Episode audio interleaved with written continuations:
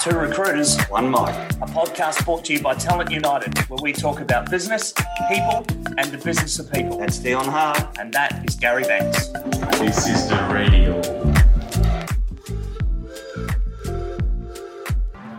Welcome back to another episode of Two Recruiters, One Mic, a uh, Talent United podcast with Gary and Dion. Hey, how are you? Two of your favourite recruiters.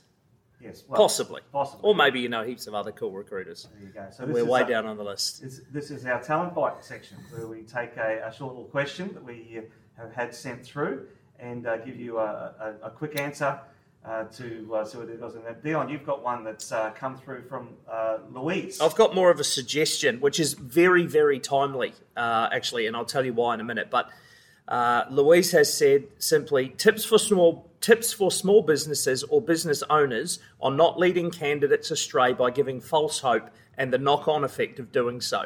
Now, this came through what a couple of weeks ago, and as I said, it's very timely because uh, end of last week, uh, my son went for a job interview at a uh, what would you call them a fast food retailer uh, at a Westfield, very close to our Chermside office, and it went well. He came back and said it was super. Uh, you know, it went well, and he was pretty excited because they said we're going to get you in for a trial shift. So that was great. That was on the Friday. Uh, I said to him, "Look, if you haven't heard by Tuesday, follow up." So he sent them a very, like a, you know, just a very sort of easy going professional text that said, "Look, I, you know, I'm just letting you know I haven't heard anything about this trial shift," um, and they just text back and said, "Sorry, you haven't got the job." And Wow. he was crying. He was like absolutely gutted. Um, and so, as I said, this was very timely, and that's probably you know that's why we're doing this.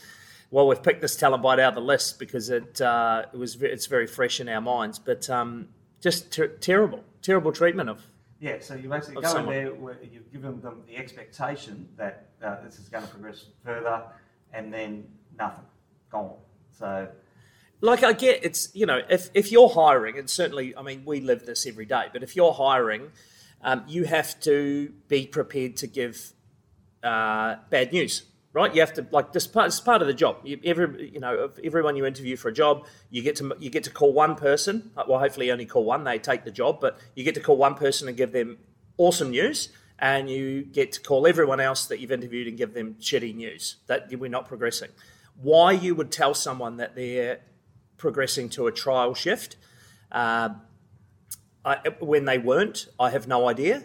Uh, but then just to not get back to somebody uh, either and say, no, you're not even, we're not even remotely considering you uh, progressing is just awful. So, I mean, I'm, I'm tempted to throw to you, Gaz, and say, like, how do, how do people get around this? But it's as simple as just, it- like, tell yeah. the truth, isn't it? That, that's right. Jeez. Just say it as it is. And look, if it's an uncomfortable decision, you don't have a discussion. Sorry, you don't have to make it right there and there in front of them. Yeah. Just say thanks very much. We'll get back to you, but then get back to them. Like that's the, the part of it. I, I will get back to you with this, and then do that. And if you do that, that's fine. Um, you know, we, we tend to prefer when we're talking about um, you know feedback loops along the way that it tends to match. Um, you know, so if you've spoken to the person um, on things, uh, progressing on a job, if you're giving them feedback, you should speak to them. If you, the if it's only been emailed, somebody's emailed their, their details through, and you looked at it and they're not right, an email back is okay. You Yeah, don't have to yeah, go and sort of bring that, those people up, but it should at least match what communication you've had uh, in in the past. But you've got to get it back to them. Like that's the whole thing, and we've talked about um, the the uh, Circle Back initiative with uh, with Steve Garden, things like that, and that's you know dedicating yourself to getting back to people. But this bit is just common courtesy, and it's not it's not rocket science. Nothing you have to change your whole process for. It's just get back to the people with the truth. I mean, this this to me is.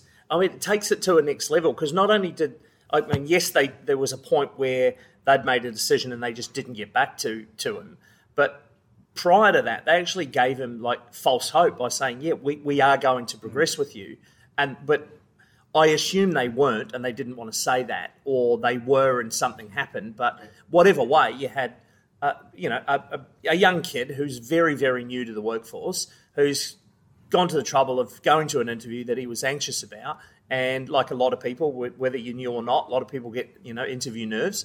And then you go along and someone says that's great we're going to progress you to the next stage and then that it just dies in the water so as gary said just be you know just be very transparent and if it is um, you know if, if it is a, a bad news that you have to give to someone and you're not prepared to do that then I mean, you probably shouldn't be involved in hiring anyway. You shouldn't be involved in the interview process if you're not yeah. prepared to, um, you know, deliver uh, the bad news that needs to be done because it's just part of the process. Um, but just be really transparent. Don't give people false hope. Don't tell them that they're going to a stage in the process that they're not going to. And if for whatever reason you do make a decision and somebody's no longer progressing, maybe someone dropped off their resume and they used to work at this place, you know, I don't know, in another part of town or whatever, and you go, yeah, this is perfect. Then at least get back to everybody and say, hey, look, we've actually filled the position with someone else. I know we said we were going to do this, but you know, maybe down the track we might do it. But for now, we've filled the position. Thanks very much for your time. Yeah. Uh, it's not hard. Common courtesy is not hard. Absolutely.